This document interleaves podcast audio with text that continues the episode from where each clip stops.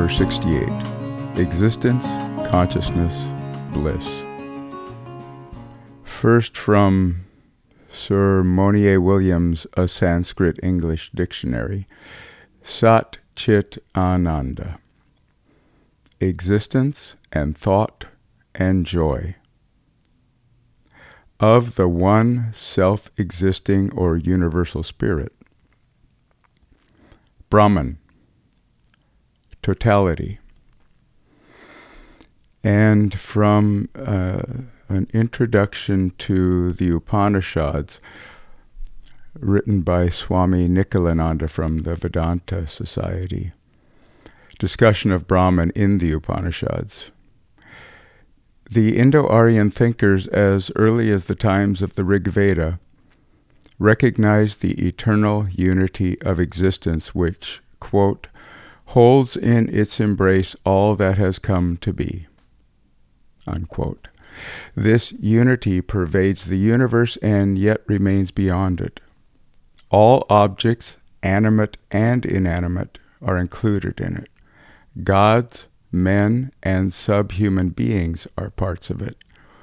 As the unchanging reality behind the universe, it was called Brahman by the Hindu philosophers. And as the indestructible spirit in man, it was called Atman. Brahman and Atman, identical in nature, were the first principle. Or what we say in the West, as above, so below. That which is the truth of me is also the truth of the universe. So to discover my place in the universe and how I may best move through the universe and how I may become what I'm meant to become in the universe, I must become intimately familiar with and eventually identified as that ultimate truth within myself. Sat, existence, isness, truth, capital T. That which is, has always been, will always be. That which is behind all thoughts, feelings, concepts, structure is this, pure being. Chit, consciousness, awareness, life that is aware of itself. The Veda describes the birth of awareness from the oneness of existence as the desire of life to know itself, the desire of life to be able to see itself, experience itself, and forget itself in part, so that it could look back upon itself and feel the joy of recognition. Oh yes, this is me. This is what we are. The great I am. Life itself. Ananda. Transcendental bliss. Which this was really interesting to me when I discovered it. Bliss is not euphoria. It's not a giggly experience. It's not even necessarily an experience of joy. Rather, bliss is the experience that everything is okay exactly as it is.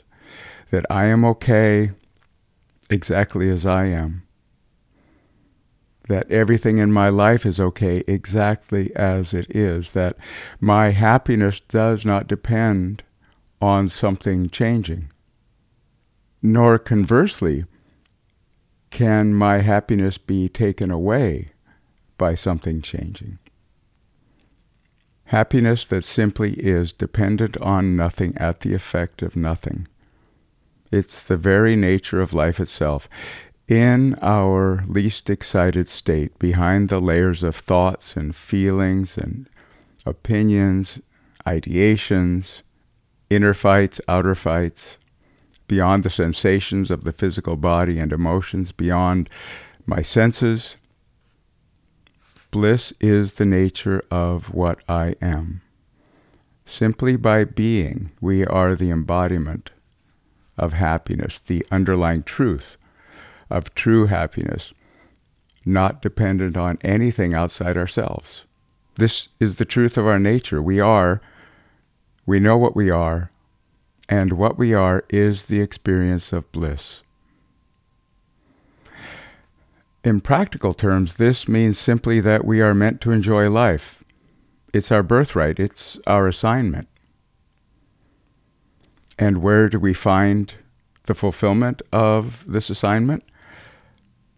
The one place we know it's not found is in our thinking. Bliss is not something to figure out. Bliss is something to allow myself to experience. As I let go of the thoughts, let go of the ideas, let go of the suffering that I put myself through as I argue with life as to what it's supposed to be in a given moment. Letting go of all that, I settle into that truth of my being, which is bliss itself. This is the work of a lifetime, to find our way to accepting this inner, truest truth of what we are. To begin, we take this as a given. I am meant to enjoy my life. And if in this moment I'm not able to find this enjoyment, it doesn't mean I'm doing it wrong. It doesn't mean that bliss is not available. It's simply that I'm not looking in the right place or in the right way, and that there is a way in this moment to find my experience of bliss. Even having this as an idea that bliss is available to me opens me at least to the possibility of it. Sat Chit Ananda, existence, consciousness, bliss, is and always has been your true nature, my true nature. Just see if we can find an experience of it today. In a moment, between one breath and another. That first contact we make with another person, looking into each other's eyes. Today I will remember that I am meant to enjoy my life.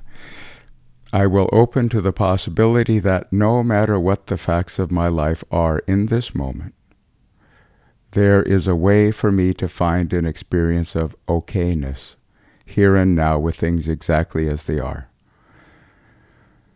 I will ask not what needs to be changed out there to experience this happiness, but rather, what can I change within?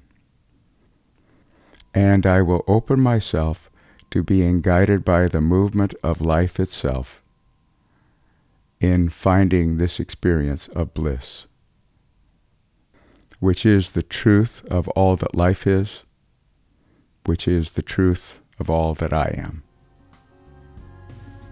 Always.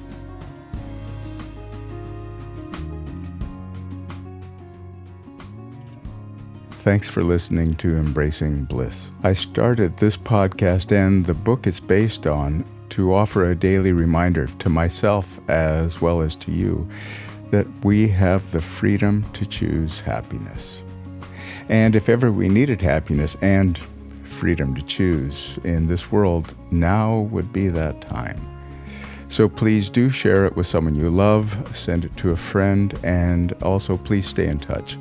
Links for Instagram, the book Embracing Bliss, and to sign up for my newsletter can all be found in the show notes.